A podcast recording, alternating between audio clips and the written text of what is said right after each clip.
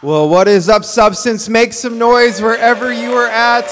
Come on, you made it to church. We're so excited that we get to do church together. If we have not had the chance to meet yet, my name is Nate, and I serve as the executive pastor here. And I just want to let you know, on behalf of Pastor Peter and Carolyn Haas, we're so excited that you're in the house of God today. And we just want to give a shout out to Westside, downtown Monterrey, Mexico. We're so excited. Join me in welcoming all the locations that are with us today. Today, I have the privilege of uh, introducing our guest speaker. And, and, as many of you have heard over the last several weeks at Substance, we've been committed towards church planting just around the world. Pastor Peter and I just literally flew back from Europe. We were in Germany where Pastor Peter spoke to over 1,700 pastors and leaders that are so excited about planting churches all over Europe. And I, I want to let you know that the church of Jesus Christ is alive. The gospel of Jesus Christ is advancing. The church is actually on the move, and you are a part of something that is very significant in our day. And a part of that is a good friend of ours, Jason Laird, who, who serves the Association of Related Churches. He helps planting churches all around the United States. In fact, just flew in from a church planting launch out in California. And uh, guess what? Jason Laird is here. He is also going to be planting one of those churches in 2024. Can we give it up for another church plant that is going to launch this next year? We're so excited what's taking place with uh, Jason and his family. Jen is, and his son Nixon is with us today. He's truly a, a, a, friend and a family member of Substance Church. And we're excited because in 2024, his family has decided to plant a church in Franklin, Tennessee. And we, as Substance Church, are a sponsored church for him. We are behind him. We're actually going to be overseers of the church as well. And we're excited because another life giving church will start in a city that desperately needs Jesus Christ. And and, we at Substance, Pastor Jason, we're praying for you. We're believing with you. We're behind you. And we're excited that, that many people have relationships and connections with people in Tennessee, and you're going to be their pastor. And we're, we just want to celebrate all that God is doing through you. We want to sow seed into the, the mission and the heart of, Frank, of what you're going to do through Citizens Church in Franklin, Tennessee. And so we want to bless you with some money today as well, because that helps, right? A little bit of money will help you. And it's going to take a lot of resources, a lot of people. But we believe if we can do this right, which you will, that, that, that, that many people are going to come into relationship with Jesus Christ because a couple said yes to the call of God upon their life. Amen? And so Jason is going to be delivering today, but today is really our, our, commissioning Sunday for you as you get ready to launch this church. And so, could you help me by welcoming, welcoming him by standing to your feet and giving it up for Jason and Jen Laird? I love you, dude. Give me a hug, man. Come on now. Why don't you give Jesus your best praise? Come on, can we give Jesus our best praise? It's awesome. Well, before you before you're seated, uh, let me just take a moment just to say how much I love this church. I uh, I get the honor. If you're new here today, welcome. If this is your first time, you, you probably never met uh, me before. Uh, but if you've been coming here for a while, if this is your church family, then you've seen my face and probably a familiar face. I feel like I'm your crazy cousin from down in down in the Nashville area. But um, you know, I get to travel all over America, going to great churches, beautiful churches, and everyone's unique and everyone's different. Um, but I travel as a guest and I go in as a guest speaker. And I've come here so much, I never feel like a guest. I just feel like I'm coming home. And, uh, and it's because of you, it's because of the team here, the staff here, your pastors. Uh, over the last two and a half years, probably, um, have been very significant years for our family, pivoting from one season to a new season. And God has used this house to become like a home to us in a very strategic time when God's done some really unique things in our family uh, and in our hearts. And so I just want to say this uh, I'm, I'm so thankful for you. I'm, I honor you today. I honor your sacrifice. I honor your prayers. I honor your generosity. Your church has been such a blessing to our to our family. And so I just want to tell you I love you so much. You're not getting rid of me just because I'm planting a church either. I'm going to still come around here. Uh, but could we take a moment? Could we honor your pastors? Could we honor Pastor Peter and Carolyn? Yeah. And um, come on, why don't you look at the person standing next to you and tell them, say, I'm so glad you made it to church. Now, at all of our locations, look at the other person and say, Go Vikings. All right, you can be seated. I'm telling you, I am praying for a win because yesterday, both of my teams, uh, both of my teams lost yesterday. The, the primary one is is uh, is LSU Tigers. I'm an LSU fan because I'm originally from Louisiana, and we lost last night, so I was a little bummed about that. But like one point, and then I've been I've been into the Deion Sanders thing, just kind of watching him a little bit, uh, and well, they lost too, and so we need a win today in Jesus' name. Can somebody say okay? Um, but uh, it's so good to get to be here with you uh, today. And as I said, I'm just so grateful for your pastors. They've become dear friends of ours, and uh, it's an honor to get to serve today. Uh, you know, your your pastors, and even the message I'm going to share today is sort of an object lesson today. What we're receiving is because your pastors have been out serving faithfully, pouring out on your behalf into 1,700 pastors uh, in Germany. Can you believe that? 1,700 pastors. Think about the exponential impact that Substance is making through 1,700 local communities of faith in Germany. I mean, Germany needs Jesus, right? And they've been pouring out and just investing. And today is really a day for Pastor Peters. It's being refreshed and, and receiving and being able to rest today so that he can jump right back into it. And so that's why I'm sharing today, serving on his behalf because he loves you and wants to make sure you get fed. But today he's receiving. And so today I'm going to actually talk a little bit, a little bit about the rhythm of rest, the rhythm of rest. Uh, if you have your Bibles, go with me over to Luke chapter 4. I don't have any pictures of my family. You've seen them a million times, uh, but I do bring greetings on behalf of my family. Uh, Jennifer and I, we've been married now for 18 years, dating for 26 years, and uh, we have three beautiful kids. Our oldest son is 13, he's going to be 14 in, in November. Uh, and then we have my son Nixon, this right over here. He's 11 years old, he's traveling with me. Can we clap our hands for Nixon, that's over here? I love you, son, proud of you. He just made the basketball team in middle school and the soccer team. And he plays travel baseball. He's a stud athlete. Yesterday, we're walking around the Mall of America. He said, Dad, you know that I look more like you than anybody else in the family. And he said, We have so much in common. He said, We're very good looking. I was like, Come on, keep, keep, stop, stop. Say it again, say more.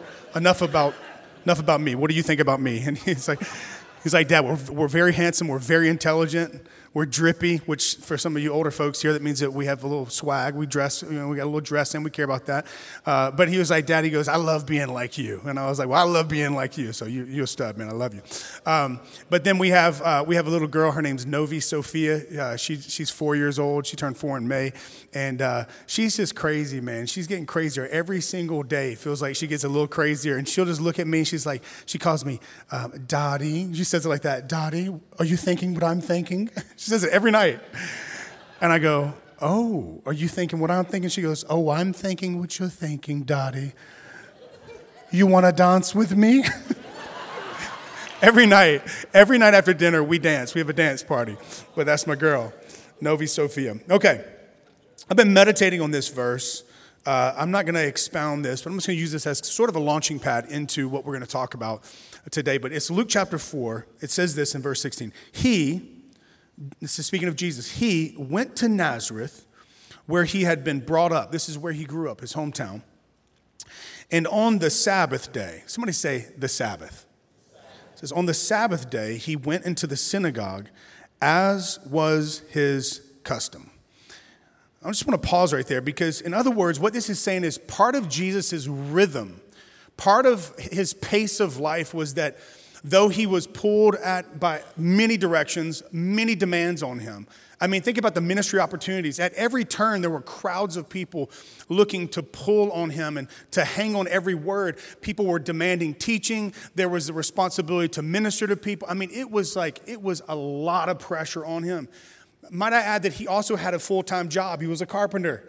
He was, he was basically he was a bivocational minister. I mean, he's a full-time carpenter. Ministry is, is going wild. I mean, he's doing ministry tours everywhere, and yet the text tells us that there was still this custom. It was, it was, it was part of his life. Like, though he was busy, though there was a high demand, though he had a lot of responsibilities, and by the way, he, he, had, he knew his time. Remember, he said, My time has not yet come, and then he was able to say, it is finished. Like he knew his timetable. He, he, he knew what was going on. He had three years, and he knew this. I have three years to get a lot done. How many think that Jesus had a lot to get done in three years? So he has a lot of demand, limited time, and yet he observed the Sabbath. It was part of his rhythm, to break away, to reflect, to be refreshed, to receive, because he knew that you cannot give what you do not have. And he, he made it a priority to break away and to spend some time being refreshed. The topic is, is, is the Sabbath. That's what I want to talk to you about the Sabbath, Sabbath rest. And there's two questions that I get asked a lot as a pastor is like, what is that? What is that all about? What is the Sabbath? And does it even apply to us today? Under the new covenant, does it apply to Christians today, Sabbath rest? And so we're going to talk about that for just a few moments. Let me just throw this out there. If you're taking notes, there's two books I want to draw your attention to that I drew some of the content from this. One is called The Sabbath by Abraham, Abraham uh, Joshua Heschel, and the other one is The Ruthless Elimination of Hurry by John Mark Comer. Two very great resources. But I, I, before I even jump into it, I just want to honor your pastors today uh, for being able to say, we're going to pour out, but we also understand that this church is not built on us. This church is built on Jesus, by Jesus, for Jesus. This church has never been about Peter or Carolyn. This church is all about Jesus. He is the foundation, so they can retreat and you can still receive because it's never been about them. What a beautiful, church. you know what that's called? That's called a healthy church. I know some churches, man, you pull the senior pastor out, senior pastor doesn't show up, people start calling the office, Nate. Uh, some churches on Thursday and Friday, hey, is Pastor, Pastor so and so, are they preaching Sunday? No, we got a guest preacher in town. They're like, well, I'm not coming. See, that's an unhealthy church. But a healthy church says this, this thing has never been about a pastor or a personality, it's all about Jesus. Amen? I love that. So we're going to jump into it. You know, when I first started working in ministry, serving in ministry, um, I loved it. I, I, was freshly, had freshly given my life to Jesus at 18. I mean, I still smelt like the club. You know what I'm saying? Like I was fresh out the club.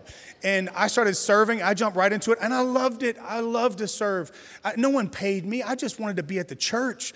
I just wanted to be away from all those people that were tearing me down and dragging me down. I wanted to be around some life giving people. So I was at church on Mondays, on Tuesdays, on Wednesdays, on Thursdays. Like every time the doors were open, I was at church. Matter of fact, when I was 19, there was a few times I just spent the night there. I loved it so much. I just loved it. Primarily because they had some free food that, that was left over from the event, so I stayed for the food, but I loved it. And then I, I started working in ministry vocationally as a full time job. And, and I grew up in a church that was a phenomenal church, healthy in many regards. But there was, there was one aspect, and this was not necessarily the culture as much as it was the culture in me. Um, I just started just grinding, so to speak, hustling, so to speak, like just working hard. I said yes to everything. I was there on Monday at church, and you weren't even supposed to be there on Monday. That was the day off. I was there on Monday. On Monday night, I would lead a small group. Tuesday, I was, I'd work all day. I would pride myself getting to the office before anyone else. And, and now looking back, I think all those those years that I was just hustling and grinding, I was trying to prove something. There was an interior brokenness on the inside of me. I was looking for validation. I, I, was trying to win the approval and the applause of other people, and really it was my own brokenness. But we were in a culture where we worked really hard. and I'm grateful for it because I learned how to work hard. I learned work ethic there. And then I left that, that, that, that particular job and I went to another church, and this church was known for health not for hustle. They were known for health, just the opposite. And I remember I went on staff there, they looked at me, they said, Son, you were burnt out. Like you have completely, you have completely just diminished your interior life. You, you, you, they said, We can look on your wife's face and see she's tired because you're so tired. And they said, they literally said this. They said, When's the last time you checked your kids into kids' ministry? I was like, Well, I, am a pastor, so pastors don't do that. I, don't, I, I mean, my wife does that. They're like, wrong. They said, for the next six months, you're not going to come to church on the weekend as a worker. You're going to check your kids in to kids' ministry. And you're going to sit, you're going to cease, you're going to stop, and you're just going to take notes and you're going to receive. Man, I'm telling you what, it was like detox, Nate. I, I, had to detox. Now, here's, let me, here's a little disclaimer here. I remember there were some people on that particular staff that took this to the extreme. If the first church took hustle to the extreme, the second church took health to the extreme. And I know that sounds weird, but what, what I mean by this, that is this, is that there were some staff members that, that totally took advantage of it and, and they abused it and they actually became super lazy. And what I found is, is that there is so easy as humans for us to live at the extremes extreme hustle and diminish ourselves, or extreme health and we become lazy and, and, and not accomplish anything. And I think what I've discovered, and I'm still discovering, is there's somewhere when we look at the life of Jesus, there was a healthy hustle. There was something about pouring out and giving your all, pouring his entire life out into serving people for the glory of his Father and for the good of humanity. But there was also this rhythm to break away and know that it's not all on me. I can rest. And I love that. There's this healthy hustle that God, I believe, calls us to as followers of Jesus. Now, how does this apply to you? Some of you are like, listen, my brother, I don't work at a church. Well, here's what I know the cultural moment we live in is addicted to work busyness, and output. We are out of rhythm. Think about this on, on average, we work more as Americans, we work more than any other country in the world according to recent surveys. Listen to this Americans work an average of 137 hours more than the Japanese, an average of 260 hours more than the British, an average of 499 hours more than the French, although I'm not sure that really counts. Um, everybody say, God bless the French for the French fries. John Mark Comer said this in his book, The Ruthless Elimination of Hurry. He said, Overworking is not only socially acceptable, it's something we lionize and celebrate. Even in the moral decay of the West, few people brag about breaking the Ten Commandments, like how many lies they told that week, or how many affairs they've had, or how many things they've sold. And yet, regularly, people at 99% of churches will openly talk about how busy we are how many days we worked in a row, how long it's been since we took a vacation, how many emails are in our inbox, how early we got to the office, or how late we stayed. We venerate workaholism and busyness even while we suffer under its cruel tyranny. You ask just about any Christian in America, at any church today, hey, hey man, how you doing? You know what they say? I'm good, but I'm busy. I'm busy has become another way to say, I'm important. Eugene Peterson once brilliantly wrote this. He said, I am busy because I am vain. I want to appear important or significant. What better way to appear important than to be busy? The incredible hours, the crowded schedule, and the heavy demands of my time are proof to myself and to all who will notice that I am important. I'm somebody. We live in a society in which crowded schedules and harassed conditions are evidence of importance. When others notice, they acknowledge my significance, and my vanity is fed. I am busy because I am lazy. I let others decide what I will do rather than resolutely deciding for myself. Isn't that powerful? C.S. Lewis once said, Only lazy people work hard. See, what I found is it's actually hard work to rest. In a culture that puts so many demands on us, it is oftentimes hard work to rest. And sometimes the restlessness is not the culture around us, but it's the culture within us. It's the culture of restlessness that drives us based off of these three things. I think these are the three reasons why many people can't rest accumulation. That is this we work hard to get more stuff, it's all about what we accumulate. Here's a second driver, I believe, in restlessness is accomplishment. We work hard to get validation of our significance and our contribution or approval. This is the third driver. We work hard to feel a sense of approval by others and even ourselves. I would add a fourth one in there if it's ministry, it's assignment. And we clothe this assignment in nobility and we drive ourselves saying, It's God that wants me to do this. I've got to do this for God. And God's like, Hey, I'm good. I can handle my business. It's funny how we live like this. And in our restless pursuit of accumulation, accomplishment, and approval, our schedules get fuller and our hearts become smaller. This is what happens. And I think the enemy knows that. I had a mentor who used to say, if the devil can't get you to sin, he'll just get you to be busy. Because a busy man and a busy woman, guess what? They cannot hear from God when we live in the rat race and the busyness and we lose that sense of solitude and silence and peace and stillness, it becomes hard to hear the voice of God. And I believe the enemy of our soul knows that. Let me just make them busy. And to this, the invitation Jesus extends to his followers, he says, Are you tired? Can I get a good amen from all the moms out there? You feel tired? My wife's like, watching right now. She's like, Amen. I feel tired. Get home. Watch the kids. Are you tired? Jesus says. You worn out, burn out on religion? Come to me, Jesus says. Get away with me, and you'll recover your life. I'll show you how to take a real rest. Walk with me and work with me. Watch how I do it. Learn the unforced rhythms of grace. You have to learn this, it doesn't come naturally. I won't lay anything heavy or ill fitting on you. Keep company with me, and you'll learn to live freely and lightly. Jesus promises rest when we come to Him, and He shows us how we do it. This is something I'm still learning, by the way. I think I'm preaching this to you because I'm really preaching it to myself because this last year I have bombed at this. Confessions of a Pastor, Sunday at Substance. I haven't done the best with this this year. And the Lord's like, wait, wait, wait, you're about to plant a church. You are currently running a business and you're traveling and helping other churches.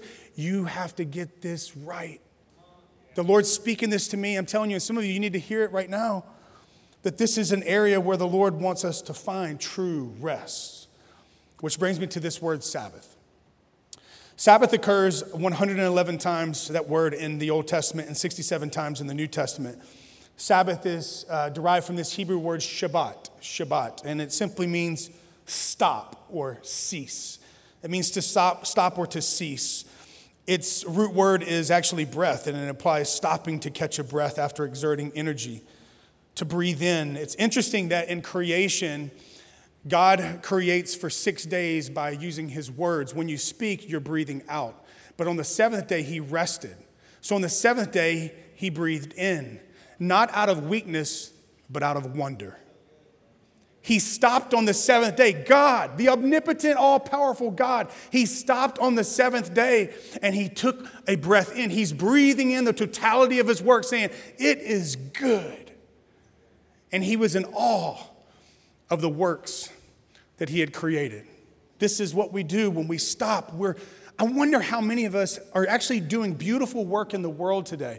Beautiful work as educators or those in business, those that, that are fighting for justice cause. You're doing beautiful work, but we're so busy doing the work, we never stop to breathe in the wonder of what God is doing in and through our lives. We don't stop out of weakness. See, culture will tell you when you don't grind, you're weak. God says, when you cease and you stop, you actually take a moment to receive and to take in all that I'm doing in and through you. This is a beautiful thing. It's not weakness, it's actually strength. Genesis 2 is where we see the foundations of this. In chapter 2, verse 1, it says So the creation of the heavens and the earth and everything in them was completed. And on the seventh day, God had finished his work of creation, so he rested from all of his work. And God blessed the seventh day and declared it holy because it was the day when he rested from all of his work of creation. Think about this. In creation, as he creates, he creates with complementary parts. Think about this land and sea, night and day, sun and moon, male and female, work and rest. This is God's divine order being established in creation. And in other words, the rhythm of rest was woven into the fabric of creation. To work and not rest is to go against creation. And anytime you go against creation, you it's like going against the grain, the rabbis would say. And when you go against the grain of God, you will get splinters.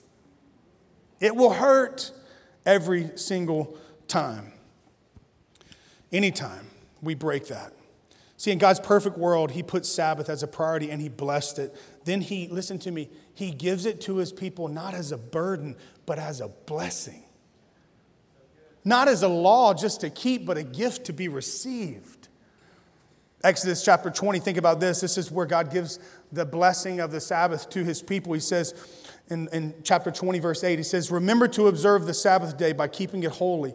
You have six days each week for your ordinary work, but the seventh day is a Sabbath day of rest dedicated to the Lord your God. God created a seven day work week, or seven day week, six of which he says, You can work, but one, you cease, you stop. I don't know if you've ever heard this or not, but people have tried changing the seven day work week many times.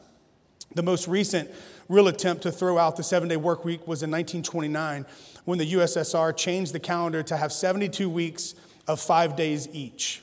Workers were given some days off during the year on holidays and such. The system was designed to make for a continuous work week. At any given moment, 24 hours a day, every day, 80% of the workforce was working. The system proved very frustrating. Most people did not have the same rest, uh, rest day as their spouses or friends or family, and machines broke down for the same reason that the New York subways break down often. When a system works 24 hours a day, every day, there's no real time to repair or maintain them. In, in 1931, the USSR changed their schedule to a six day week in which every sixth day was a rest day. This proved not much better. So in 1940, the USSR gave up and went back to a seven day work week. Fascinating, huh? It's like God knew what he was doing. Seven days. But why was the Sabbath important to God? Because I think when we understand God's heart, then we can, we can more readily receive and embrace what he's trying to do. Here's the first thing for you. I want to give you just three quick points. The Sabbath, it was a sign. The Sabbath was a sign between God and his people. Exodus chapter 31 says this. I'm going to read you a lot of scriptures here, so just follow along on the screen. But it's very good that you have this foundational understanding. Exodus 31 says, The Lord then gave these instructions to Moses Tell the people of Israel, be careful to keep my Sabbath day, for the Sabbath is a sign. It is a sign of the covenant between me and you from generation to generation. You have six days each week for your ordinary work, but the seventh day must be a Sabbath day of complete rest, a holy day dedicated to the Lord. The people of Israel must keep the Sabbath day by observing it from generation to generation. This is a covenant obligation for all time. It is a permanent sign, it's a sign of my covenant with the people of Israel. For in six days the Lord made heaven and earth, but on the seventh day he stopped working and it was refreshed. Notice the language, it's a covenant sign. Covenant is commitment times infinity, it's forever. He was like, This is a sign that you have, an, you have a covenant with your creator God. So it was a sign reminding them as God's people, but it was also reminding their neighbors that we belong to God. Isn't that beautiful? Sabbath is a sign that we belong to God. In Deuteronomy 5, I won't read the whole thing for you, but this is what he says there. You're to observe the Sabbath. Here's why because it reminds you that you were once slaves in Egypt. So it's a sign reminding you that number one, God is your creator, but he's also your deliverer. And it's reminding you that you were once slaves, but you're not slaves anymore. I want you to think about that. The Sabbath was God blessing them with something they hadn't had for 400 years as slaves a day off. Slaves don't get a day off. Slaves work every single day, and God says, You know what I'm going to give you as a gift? I'm going to give you a day off. Haven't had that in a long time. You know what's, what's crazy is when we don't, this is what I thought of. Here's my thought, my practical thought. When we don't take a day off, we become slaves to our work. And we communicate to everyone else that God is not our God, but that we are. And our whole universe spins and revolves around us and what we can produce rather than what He can provide. Numbers chapter 15. I won't read it due to the time, but verse 32 uh, on to verse 36, it says that, that when someone broke the Sabbath, that they were to be stoned, not with marijuana, but with actual stones. Somebody's like, I want to I wanna break the Sabbath so I can get stoned. No, it's not like that, buddy. They take stones and they stone them. You, they kill them. They're, listen, this is crazy. There's only four things that warranted uh, death in the Old Testament murder, not keeping the Sabbath, adultery, and rebellious children. Rebellious children, Nixon, you hear that? I'm just saying that right now, just telling you. But here's, here's practical. Obviously, we know if you break the Sabbath, God's not going to you know, get substance congregation to pick up rocks and stone them. No, it's not going to happen. But here's the practical implication Are you killing yourself by working too much? Are we killing ourselves because we won't just rest and cease and stop? When I was on staff at the first church I worked at, I remember my doctor talking to me about three years in, they were, they were like, I noticed that you get sick like once a month or every six weeks. And she said, You're running yourself ragged. I really was. I was killing myself working so much. And I talk to people all the time as a pastor, and, and, and they say the same thing. And not only are they killing themselves, they're killing their marriages. They're killing their relationship with their children. And listen, guilty as charged. I have, I have fallen short in this area before. But listen, why did God, Why did, why did God, why does God say this to us? It's again, it's not as an obligation, it's not as a law, but it's like, I want to actually help you in life. How many of you think that God like actually wants to help us in our life? He's like, I'm gonna help you with this. I'm actually gonna give you a day where you can just like reflect, be refreshed, enjoy your relationships, enjoy your spouse, enjoy your kids, enjoy playing golf. Can I get a good amen from all the golfers? Okay, enjoy it. You know, I, I love it when you begin to read about the Sabbath. God would give the Sabbath to, think about this, He gave it to humans. He also issued the Sabbath for animals. And He also gave a Sabbath every seventh year to the land that was being worked, um, that was being farmed, that was being plowed. And here's how serious God was about it. I want you to hear this. Some of you may or may not know this. In Second Chronicles chapter 36, it describes the 70 years that Israel was actually in captivity as exiles in Babylon. Um, if, you, if you look at the scriptures, it's, it's pretty fascinating. The Babylonians come into Jerusalem there and they ransack the place. Uh, they kill some, but they mainly take the best and brightest and they exile them from their hometown and they actually bring them over to Babylon and they start serving in the courts there and they're building their kingdom on the backs of uh, the people of Israel. And uh, the whole land of Israel, it's, it's basically, it's just desolate. There's nothing happening. There's nothing going on. But when you read this in Second Chronicles 36, it's fascinating uh, because it, it explains to you why God did that. God actually allowed that to happen, and it was for a purpose. Here's why. The people, in verse 20, who survived were taken as exiles to Babylon, and they became servants to the king and his sons until the kingdom of Persia came to power. Look at this, verse 21. So the message of the Lord spoken through Jeremiah was fulfilled. The land finally enjoyed its Sabbath rest lying desolate until the 70 years were fulfilled, just as the prophet had said. Here, here's what I'm telling you. The command was every seventh year, give the land rest, which I have heard, I can't prove this, but I have heard that it, it has been proven that when you give land rest, not on the sixth year, not on the eighth year, but on the seventh year, if you don't farm that land, the eighth year will be even better. It sounds like someone created that. I don't know, just thinking. But check this out Israel went 490 years without giving their land rest. No Sabbath. So 490 divided by 7. Can somebody tell me what that number is? It's 70. So, so, so for 70 years, they're in exile because they did not obey God's command to give their land rest. If God cares about that for dirt,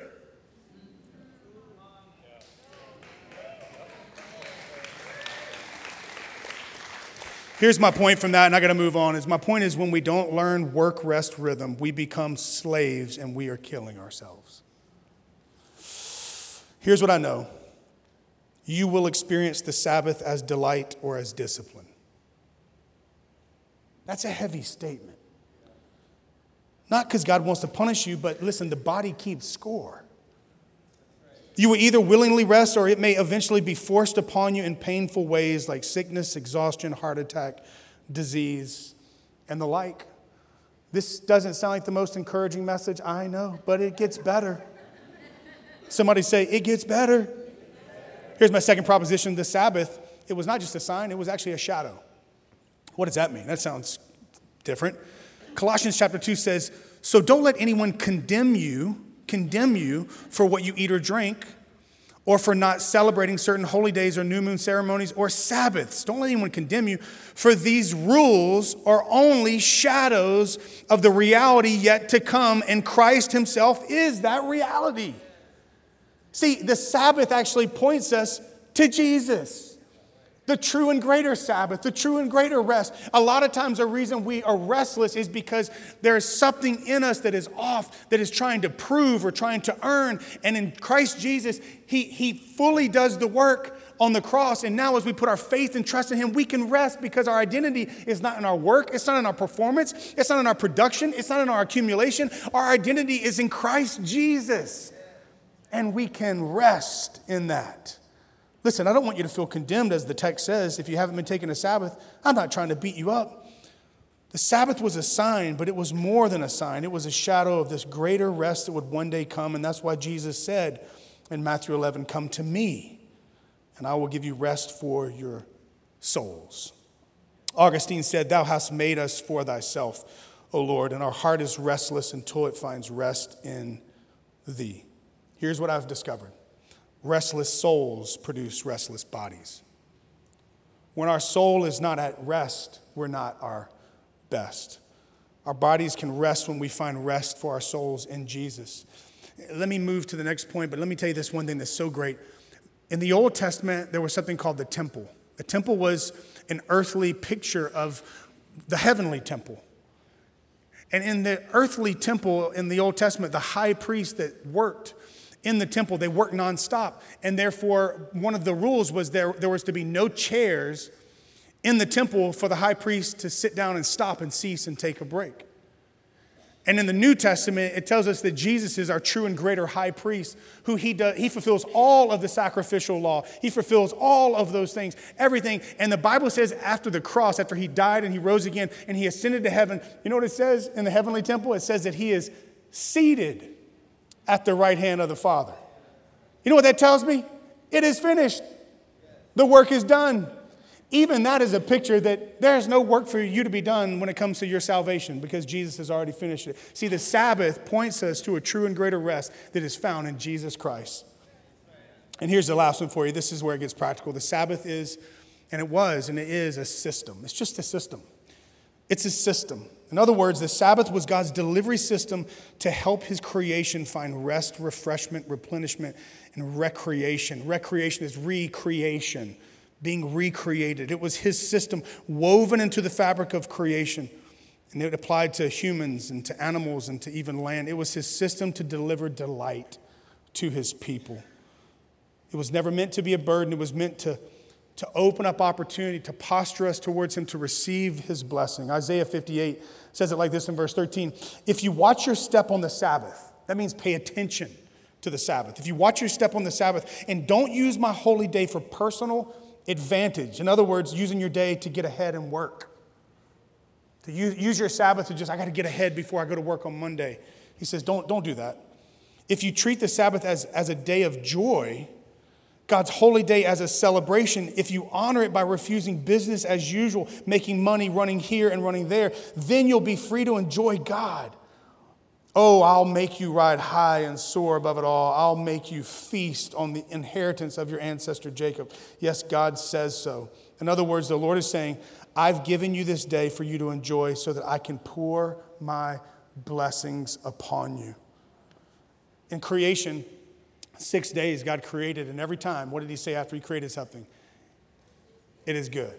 It's good. It's good. There were three things that he created that he not only said it was good, but he, but he did something in addition to that. In Genesis 1:21, he creates man and woman, and he says, "Be fruitful and multiply." Or excuse me, it's, it's uh, about the animals. The living creature says, "Be, be fruitful and multiply. Let the fish fill the seas, and let the birds multiply on earth." But if you back up to the beginning of that, it says, "After he saw that it was good, he blessed them. He blessed the living creatures." He didn't do that to the other stuff. And then humans, Genesis 1:27. So God created human beings in his own image, in the image of God. He created them male and female. He created them. Then God blessed them. And then look at this. And then Genesis 2 says, On the seventh day, God had finished his work of creation, so he rested from all his work, and God blessed the seventh day. He blessed the living creatures, he blessed humans, and he blessed the day. You know why? Here's why.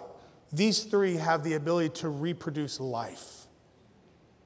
These three have the ability to bring bring forth life. And God says, and because of that, I command a blessing on them.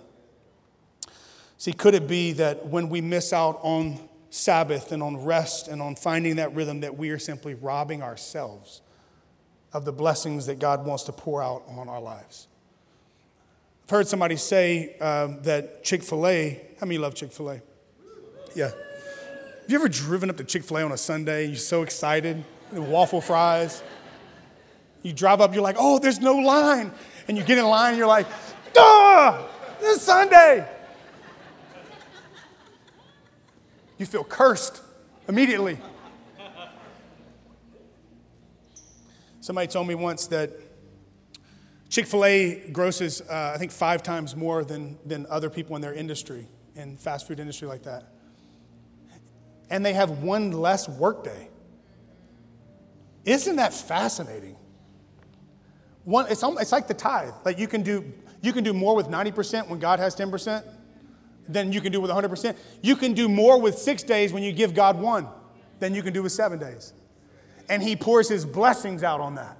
You know why? Because this is the, the declaration that we're make, making God, you are my provision, you are my source. I delight in you. You are everything. And God says, Man, I can bless them, I can bless her. So, does the Sabbath still apply to us today? Here's, here's my answer yes and no. The Sabbath is an invitation, not an imposition. It's an invitation to come to me, Jesus says. It's not an imposition. You don't have to. It's not an obligation. You don't have to. But I invite you to come into a space where you can be refreshed, where you can enjoy your marriage better than you ever have before where you can enjoy your family and your friends better than you ever have before. I invite you to come and just to be with me and to receive. Turn off the phone, turn off the iPad, stop with the inbox. It'll be there on Monday. Just come and receive. It's an invitation, it's not an imposition. And that's why Jesus, even he, practiced this rhythm of rest. As we read in Luke 4, it was his custom. You can find 30 to 40 verses that show that the early church, they actually practiced the Sabbath. You can read it with the desert fathers in the early church. I'm telling you, this has been a part of the rhythm of Christianity and the rhythm of followers of Jesus. Why? Not as an obligation, not as an imposition, but as an invitation to practice the way of Jesus. You know what's interesting? Jesus said, I'm the way, the truth, and the life. Christians want the life of Jesus, and we live in a culture that doesn't want to embrace the truth of Jesus, and nobody really wants to practice the ways of Jesus. How will we ever experience the life of Jesus without embracing the truth of Jesus and practicing the ways of Jesus? There's something to that. This is not to be legalistic or some rule, which is why Jesus said in Mark chapter 2 the Sabbath was made to serve us. We weren't made to serve the Sabbath. Whereas the Jewish writers would say, and many Jewish people would say, more than Israel has kept Shabbat, the Shabbat has kept Israel. Another way to say it is this is more than I have kept the Sabbath, the Sabbath has kept me. So practically, here's these questions that people ask me when should you have your Sabbath? Listen, any day. I take mine typically on Fridays, sundown to Saturday, sundown.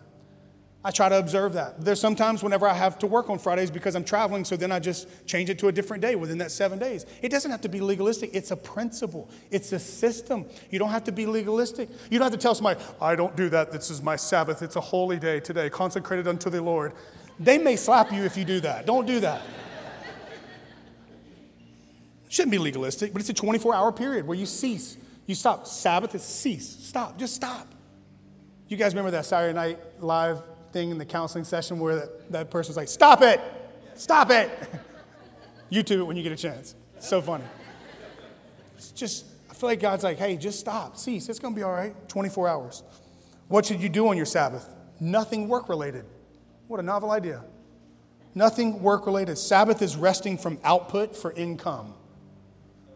It's resting, it's ceasing, it's stopping output for income. Rest by stopping output for income. So, what should I do? What should I do? What should I do? And just enjoy rest from your work. Enjoy church. Enjoy serving. Enjoy ministry. Enjoy worship. Sleep in. Take a nap. Take two naps. Play golf. Play top golf. Make love. Eat good food. My, some of the husbands said amen when I said, make love. some of the wives like, but I need a Sabbath. Wasn't in my notes, I promise. Thank you, the Holy Spirit. You can roll over to your wife, she's gonna go, Shabbat Shalom. I gotta hurry, let me finish with this. Okay, my mentor, one of my mentors, uh, one of my mentors, gosh, that's so crazy. One of my mentors had a, a was five years into his church plant. He was in his closet. Uh, his fifth year, he worked 52 weeks straight with no Sabbath, preached like every Sunday and he was he was burnt out. And he went to his closet to get he was getting dressed for work and he opened his drawer and uh, he had uh, i think he said he had one sock and no underwear no clean underwear. And he just looked at it and he just collapsed on his on his in his closet and started crying. It was like that one thing triggered like oh and he just started crying. And he realized i'm having a i'm having a meltdown. He told the elders of the church, and they said, You need to rest. And so they, they installed a, every five to seven years, they give a sabbatical to their pastors, a three, three month sabbatical. And uh, so he's on his sabbatical, and he said that on day 53, this is crazy. On day 53, Pastor Robert said he felt normal again. He just felt normal, like I, I, I can think clearly again. I feel energized. I want to go fishing. I'm, I, he felt normal again. And he said, so he journaled and he said, Lord, he goes, I feel normal again today. And the Lord said, What day is it? He said, 53. And he said, How many Sabbaths did you miss this year? He said, 52. And he said, You owed 52 Sabbaths. And this is what he said. He said, Lord, you mean I owed you 52 Sabbaths? He said, Oh, no, son. You owed you 52 Sabbaths. See, listen to me.